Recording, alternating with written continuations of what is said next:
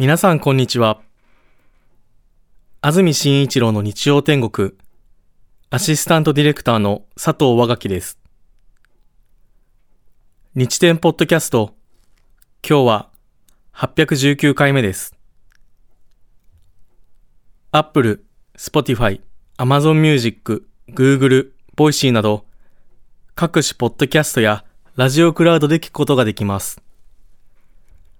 日曜朝10時からの本放送と合わせて、ぜひお楽しみください。それでは、11月26日放送分、安住紳一郎の日曜天国、今日は番組冒頭をお聞きください。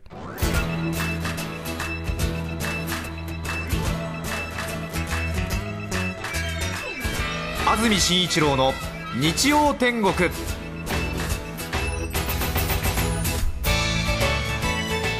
おはようございます。11月26日日曜日朝10時になりました。安住紳一郎です。おはようございます。中澤由美子です。皆さんはどんな日曜日の朝をお迎えでしょうか？今朝は冷え込んでますね、宇都宮では今朝初雪が観測されたということです。平年より20日早く去年より10日早い初雪となりました。今日は東京でも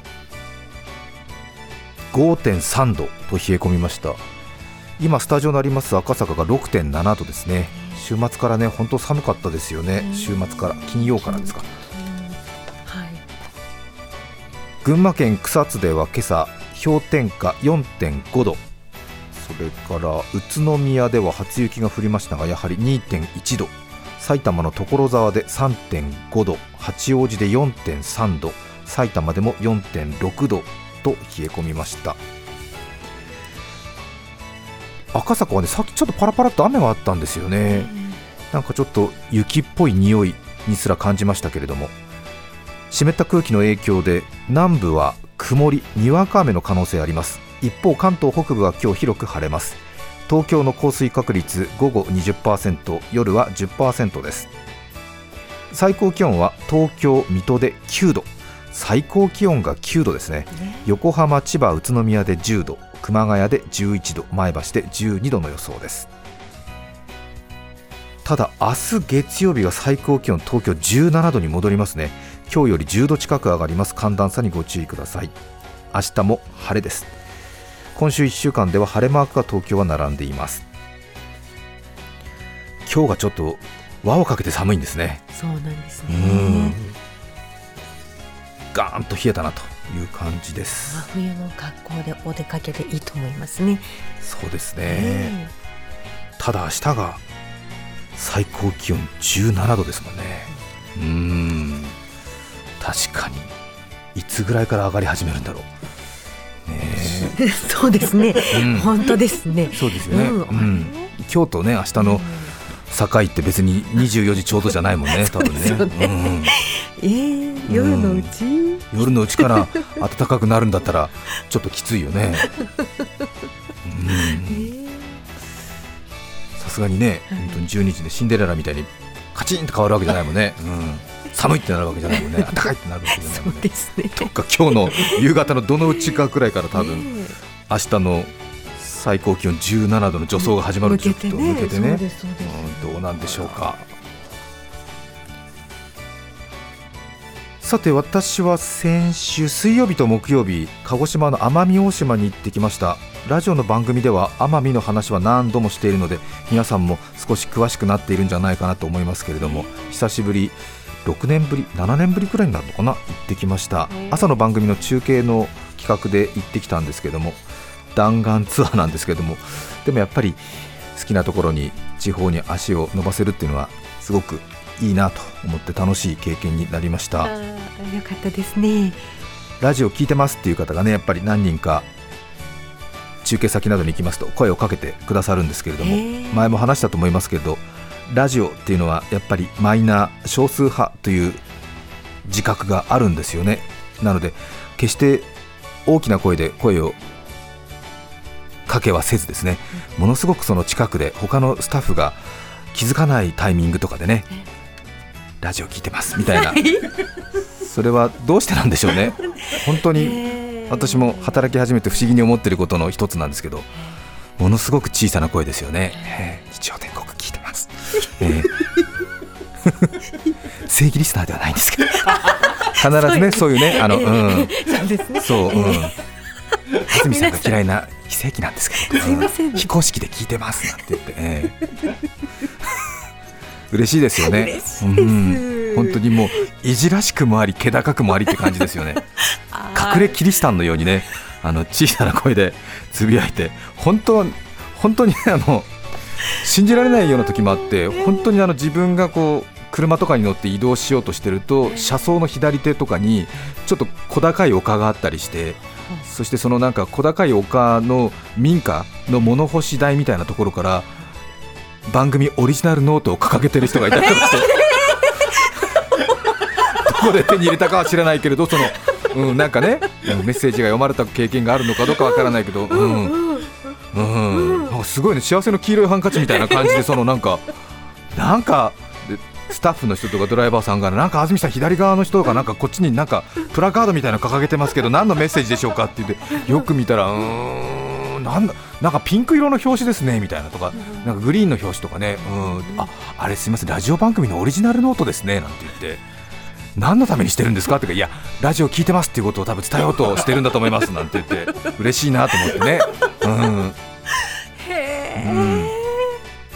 本当あの車の窓を開けて大きくね手を振りたいところなんだけど最近のハイエースって後部座席ほらあの窓開かないから、ねはめ殺しうん、はめ殺しになってるからね、ううん。ん、でスモークかかってたりするからー。でもこっちはこっちで手振ってるんだけどね、うん、でもなんか相通じないじゃん、そうん、ただねスモークのかかったハイエースがずっと言ってるだけで。で向こうの人は向こうの人でメッセージ伝えててこっちはこっちで嬉しい気持ちになって手振ってんだけどなんか伝えられないなんてもういじらしいよねなんかね。ですね。お互いになんかこう信仰を伝えられない同士っていうなんかやっぱもう隠れキリシタンでいいんじゃないのかみたいな。隠れキリシタンの歴史はあの揶揄してるわけじゃありませんしあのえふざけてるわけじゃないんですけどもあのえ表現として使わせていただいておりますが。うん。なんかもうすごいなんか変な感じと思いながらね。うん。お互い心の中でねうんえ伝えた伝わってるよなんていうことをやってたりして。うん。ね。うん少数派ながらも活動を続けるレジスタンスの皆さんのね活動をえ存在を知られ知ってとても嬉しい気持ちになりました。嬉しかったです。うんまたちょっとねあの奄美大島にお邪魔したんですけども離島っていうこともありましてなかなかね普段伝えられないっていう気持ちもあったんだと思うんですけれども本当にあの、うん、気持ちが伝わってきました。ありがとうございます。ありがとうございます。へなんかこのちょっとプラカード的になんか捧げる感じみたいな掲げるみたいななん。かもうなんか最近は多いですねなんかね。え。え。前は大分行った時はあのオリジナルノートを胸に抱えて私たちのハイエースにあの乗り込んでこようとした人がいてなんかあの何？あの 爆弾を抱え込んでなんか飛び込んできたんじゃないかと思ってもうスタッフのみんながもうえどうしたんですか？みたいな、えーオリジナルノートですって。知ってますっていう感じで、えーびっくりしました。ありがたいですよね、うん。そんなパタえーンも。え。そんなパターンもあって、えーすみません。ちょっとね私がうぬぼれてる的な感じに聞こえるかもしれませんけどもちょっとあのまちまちである面白い光景を皆さんにお伝えできたらなと思っていまねす。奄美大島ちょうど大阪からの直通便が運休になる時期ということで観光客が一番少ない時期ということだったんですけども、やっぱりねトップシーズンになりますと大変にぎわうところなんですが11月12月はやっぱりお客さん少ないっていうふうに言ってましたけども大島紬の一つの工程である泥染めの工房金井工房さんか金井工芸さんと黒糖を作る水間製陶所というところにお邪魔しましたけども本当にね手作業で昔ながらの手順を丁寧にやってらっしゃって本当に働いている皆さん方の姿に心打たれましたけれどもとってもねいいものや島の伝統とか誇りを守ってらっしゃるなというふうなことが伝わってきました。全国各地いろいろお邪魔するんですけども、まあ、皆さんもご想像の通り再開発とかねやっぱり利益を追求していく中でどうしても街がこう確一化されていく。全国どこ行っても特色がなくなってるなってな感じはここ20年30年するんですけども奄美大島は本当に個性の塊。もう見るもの聞くものすべてが新鮮でうんやっぱりすごいなっていうふうにね思います。なので大好きなんですけど業態もねなので変わっているところが多くて例えばなんだろう商店街とか見てますとまあ普通に商店がありますよねで、まあ、靴屋さんとか、えー果物屋さん薬屋さんがあって、そして刺身屋さんってのがあるんですよね。あんまないですよね。あうん。魚屋さんありますけどね。刺身屋さんっていうのがあって刺身屋ってカテゴリーなんだと思って。そうですうん。ねまあそれだけでもなんか魚が美味しいんだろうなと思いますよね。本当にそういうふうに思いますね。刺身屋かと思ってええー、と思って。刺身しか売ってないんだろうなってことだよね。うん。精肉店なんかも牛のコーナーがあって豚のコーナーがあって鶏のコーナーがあってまあジンギスカン羊のコーナーがあるまでぐらいわかるんですよ。その次にねヤギのコーナーがあってヤギね。あまあ食べるんだろうけれど見ないわヤギと思ったりね。うん。あとは料理屋さんいっぱい美味しいところあるんですけどももともと小学校の校長先生をやってた女性がやってらっしゃるお店があってすごくまあ有名で人気なところなんですが働いてる人が当然いますよね。で働いてる人たちは従業員なのかなっていうといや僕たちは従業員ではないんですみたいな感じなんですよね。であお弟子さんだと思うじゃない？でお弟子さんですか？なんて言ったらいや弟子でもないんですよねなんて言って。じゃあなんだろう？みたいな。親戚か？家族か？みたいな感じですよね、うん。形態としては。お店を手伝っている人。そうですようん。ねですよね。うん。うんで、えー、と皆さんは何なんですかって言ったらみんな教え子ですって言うんでね。うん。教え子ってかと思って。うん。教え子ってカテゴリーあるんだ飲食店にと思って。まあカテゴリーカテゴリーうるさいけどまあでもそういうことだよね。うん。いいよね。うんがぜ興味が湧くでしょ、うん、そうそうですね。なんです。僕たちは教え子で手伝ってんです。みたいなことなんだよね。うー。んと思って。おお弟子さんではないんだみたいな小学校の教え子です。みたいな。こそこはねかたくななのよ。あそうですね。うん。うん。あなんだろうね。ううん。じゃあ教え子さんたちは無償で。いや優勝だと思うけど、あうん、教え子なんじゃとない、いうネットワークで。うん、だから元校長先生とはい。教え子でやっているっていうお店なんじゃない、うわあうん、なんかあれだよね。いいですね。いいよね。う ん初体験じゃん初体験じゃん、うん。飲食店だしさ、うん美味しいねすごく美味しいし。もうサービス満点なんだけど、うん、そこがね唯一ねあのあんまり明らかにされてないからさ。そう、うん、どう見てもなんかあ息子さんなのかなとか思ったりするじゃん。すごくあの丁寧に働いててお店に詳しかったりするから。それで「あ息子さんだ!」なんて言うと「教え子です」うん。絶対美味しい絶対教え子なんだよ、うん。うん。ですごい若い人がいたりとかするからさすがに校長先生、えーちょっと違うんじゃないかなと思ったりして、あなたは教え子じゃないでしょって言った。ら最後の教え子です。みたいな出た最後みたいな。誇らしげ。うん誇らしげだよね、うん、校長先生の最後の教え子当時小学校1年生だったらギリギリ年齢的にあるかみたいな。あー最後の教え子かみたいな。ラスト教え子だっていう 面白いよね。ええー、と思って、うん、ラスト侍みたいな、ね。うん、あなたは教え子じゃないんだって言ったら、ね、最後の教え子です。教え子かと思ってうん。奄美の伝統料理をね校長先生は守ってらっしゃるんですけどもね。へえと思って。ちょっと気になりますでしょ、うん本当うにん、だってかたくななんだもん、うん、俺飲食店で働く形態として教え子ってのがあるんだと思って、うん、だよね料理を教えているとか弟子とかねうん。そういうものじゃないんだもんね、親戚でもない。うんそう、うん、おししつこい？ごめんなさいね。私も言っていいそうでしょ、うん。何回聞いてもだって教え子って言うんだもん。教え子です、うん、教え子です。っていうことだよね。うん。奄美大島。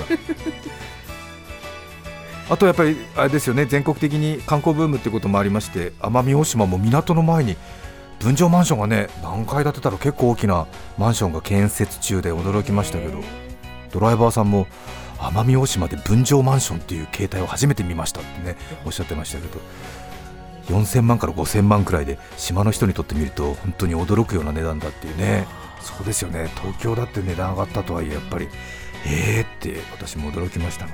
あとは2年くらい前に奄美大島にも陸上自衛隊の駐屯地ができてあと私は奄美大島から帰り直行便に乗れなかったんで鹿児島に一度戻ったんですが奄美大島っていうとちょうど鹿児島と沖縄の地理的に真ん中くらいにあるんで奄美大島から北に鹿児島に向かうんですが途中種子島が見えるんですけども種子島の横に曲げ島曲げ島っていう多分皆さんもニュースで聞いたことあると思うんですがもともと個人の所有だったんですがそれ政府が買い取ってそこをまあ、米軍やら自衛隊の飛行機の離着陸訓練なんかに専用に使いたいということで島全体を基地にしようっていうそういうニュースあったと思うんですがその曲げ島がやっぱり飛行機から見えましてね、建設中で本当にあ島一つ本当に飛行機の基地にするんだっていう感じが窓から見えましてね。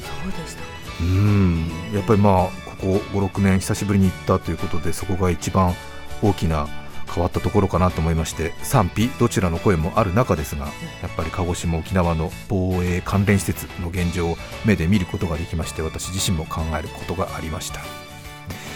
ぜひねあのー、なかなか奄美大島行くチャンスないと思いますけれどもそうですね。ぜひ興味のある方は旅行先の一つとして考えてみてはいかがでしょうか。本当にそうですね。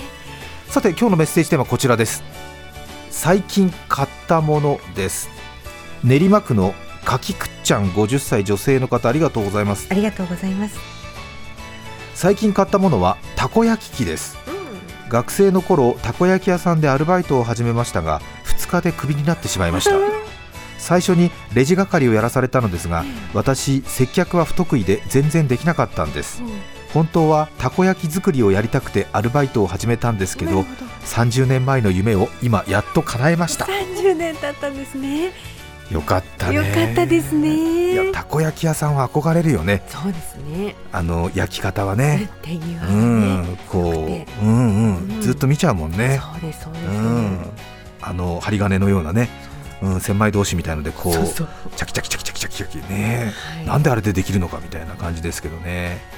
あれがやりたくて入ったんだけれど接客に回されてクビになっちゃった不本意でしょうね。不本意でしょうね。ううんん本当、不本意だよね、うん悔しいですっていう感じだろうね、うん、でようやく家でたこ焼き器を買って夢を実現できたっていうことですよ。よかったです。練馬区の方ですよ。本当に。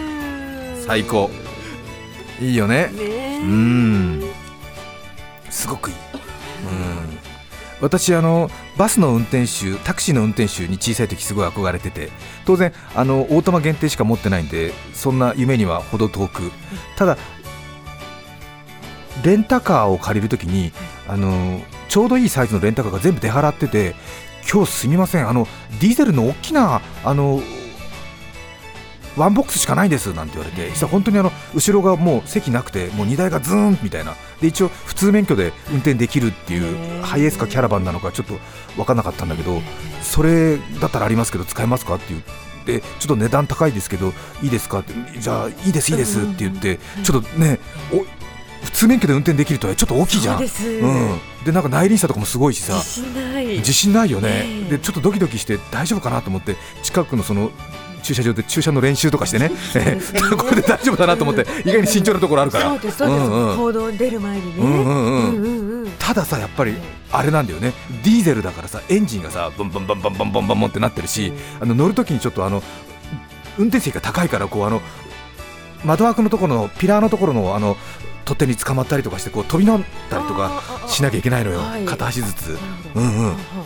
あれ？と思ってちょっとバスの運転趣味があると思ってさ。運転趣味あんのよ。で車高高いしさ。でボンボンボンボンボン。あのディーゼルだからやっぱり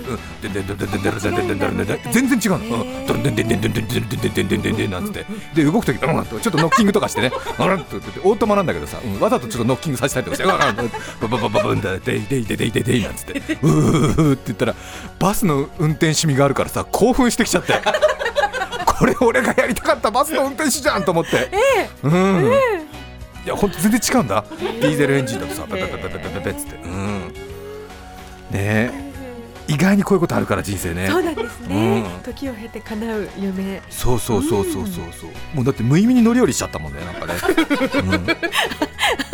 上掴んでね上掴んでね、う、ダダンってあの高いトラックの運転手みたいにこうねうんうんうん意外にあれ降りるの難しいんだよだと思う、うんそう。足首グギってなりそうだもの。あ足首よりもねあのお尻？あのちょっと降りるときにあの運転席側外側にこう両足出して滑り降りるようにするって降りるんだけど意外にシートのあの角がお尻の尾てい骨とかに入って クッとかなったりとかするからあの、うん、ー。降りるときはちょっと前の方にジャンプして降りるぐらいがちょうどいいんだなみたいな。う。うんうんうん。そうそうそうそうやりすぎると前に手ついちゃうしさ。かっちょ悪い。かっこ悪いしあとちょっと狭い駐車場だとさ降りるときにさあの隣の車の方にぶつかっちゃいけないからさあのあの真下に降りなきゃいけないから意外に難しいなみたいな、うん、あのプロのドライバーの人とか聞いてたら本当にあのグーで殴りたくなるような失笑。失笑のうんちくだと思いますけど、ええ自然な気持ちで聞いてください、うん。本当だよね。日常車運転してる人から見るとびっくりするよね、うん。何言ってんだこのおじさんみたいな初歩中の初歩の話をしてらっしゃると思うよね。先ほどの番組冒頭の私の話ですがダンプのドライバーですっていう方からいただきました ありがとうございます。目黒区のうどん屋さん男性の方ありがとうございます。先ほどの話疑似バス運転手体験談楽しさはよく理解できましたがはい。できましたが 乗降時の特に降り方ですが体の向きが逆です。え降りるときは車内に体を向けはしごを降りる感じで降ります。体を外に向けて安住氏のように飛び降りるのは安全のためにもご法度です。飛び降りて捻挫したり他の車両に当たったりが意外に多いのです。安住氏の借りた車はまだ車高が低いと思うのですが大型車両は車高も高いので特に注意が必要です。どうぞご安全にありがとうございありました。がとうございます。そうか、そうなんですね。まあはしごのようにねちゃんと後ろ向きで降りるってことだよね。うん。ついついねあの目的地に着いた興奮であれだよね。飛び降りちゃううん。飛び降りちゃうのねあのね。うん。確かにパラシュート部隊みたいにさなんか あーって飛び降りちゃうんだよね。そう。ご法度なんですって。はい。失礼しました、承知しました。そうか。11月26日放送分、安住紳一郎の日曜天国。今日はこの辺で失礼します。安住紳一郎の日曜天国風が流行っています5本といえば一目散 FM905 AM954 さて、来週12月3日のメッセージテーマは、私の子供っぽいところ。ゲストは、バイオリニスト、古澤巌さんです。それでは、来週も日曜朝10時、TBS ラジオでお会いしましょう。さようなら。TBS ポッドキャスト塚越健二です。文化系トークラジオライフは、身近な出来事からアニメや文学、テクノロジーや社会問題まで、ワイワイ楽しく、ちょっと先を見通す、みんなで思考実験するような番組です。各種、ポッドキャストプラットフォームで配信していますので、文化系トークラジオライフで検索、ぜひフォローしてください。